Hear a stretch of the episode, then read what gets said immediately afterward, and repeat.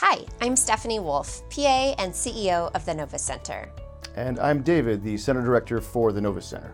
And today we're going to discuss a treatment that's even more effective than the stem cell P shot.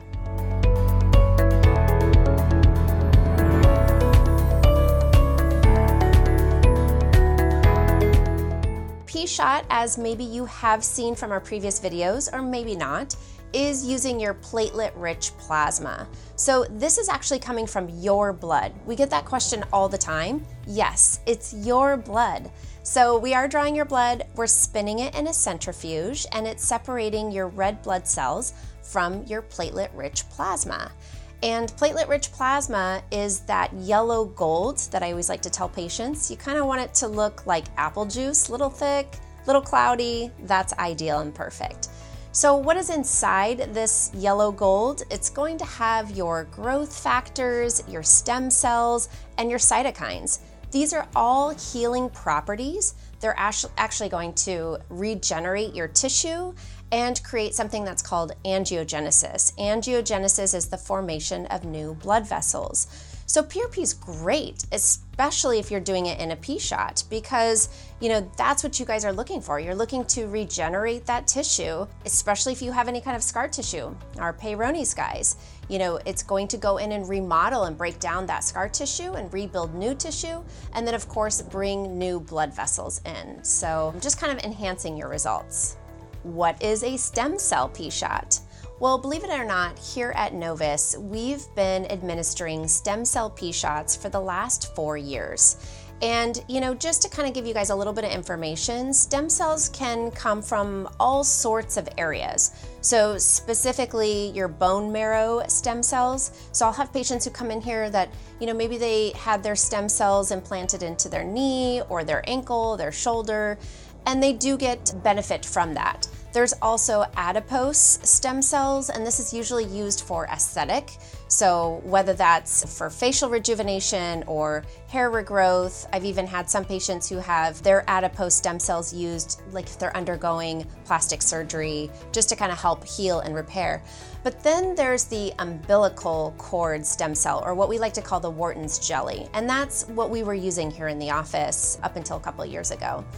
And really, if you kind of think about stem cells, stem cells, you know, they're kind of this powerhouse. They contain both DNA and messenger RNA. So, what they're doing is they're sending these little messengers out to the body saying, hey, you're damaged. We need to go in and regenerate you. So, you know, the best way that we always kind of thought about it was these zombie cells, okay? You see these zombie cells running around. They don't really know what to do. They're inflamed, they're damaged, and these stem cells go in and they repair them. So, when we added the stem cell to the actual P shot, we were noticing, you know, these results that were just kind of amplified. So, not only was it just regular tissue and regular blood vessel formation, but it was quick. They were starting to see this regeneration within four weeks. So it was great. You know, that's what we were doing here in the clinic. But here we are talking about the exosome P shot. And I'm gonna stop hogging the video and let David have a little say. So, the exosome P shot. Well, let me actually start off by exosome, talking about exosomes. A lot of people have never heard that word before. What exosomes are, are the exact things that stem cells create to do their job. So stem cells, in a way, become the middleman, whereas the exosomes are actually the end goal, that are the therapeutic things that help do everything that Stephanie was just talking about.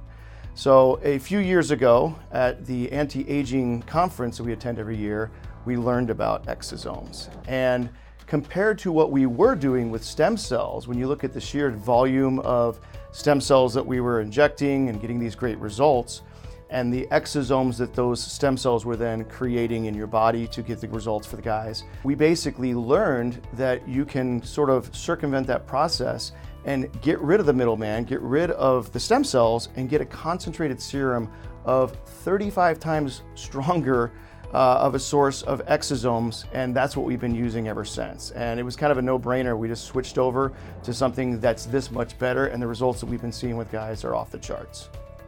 One of the most important things you have to understand anytime you're doing with anything with stem cells is the source of those stem cells is vital with the desired outcomes being better and more improved. Just as an example, you can take stem cells from a 90 year old man on his deathbed and use those therapeutically in someone's body. You're not going to see the results that you're looking for. Your body's probably not going to even use them at all because the stem cells that are already in that person are better. In which case, you can go the other extreme, and exactly what Stephanie was talking about. You can get stem cells from the beginning part of life you know, the umbilical tissue, the placental stem cells, where everything's brand new and shiny and everything's working great. So understanding that is where we actually source our exosomes from. Our stem cells that then create the exosomes are from placental stem cells. When it comes to the results that we see, it's not just a subjective, someone says, hey, things are good. We actually quantify the results that we get. We do an in office self analysis called a SHIM score that gives us a numerical representation of the quality of erections. We do a comparison before and a comparison after. And the results that we've seen to quantify objectively the results that we've seen with the stem cell exosome P shots has been quite remarkable. So I know what you guys are asking, you know, how come my doctor doesn't bring this up or how come they haven't mentioned it? And I just want to let you know that more research needs to be done before it becomes standard of care in these doctors' offices. So if your doctor hasn't heard about this, don't blame him. He just doesn't know about it yet, but eventually he will, and that's why we're giving you the information today. And of course, if you'd like to learn more about exosomes, please feel free to visit our website. We've posted several other videos on our YouTube account, and hopefully, we can answer all your questions. I've also placed a link in the description below, so feel free to click on that. If you'd like to see the published clinical research, please look below in the description for the links.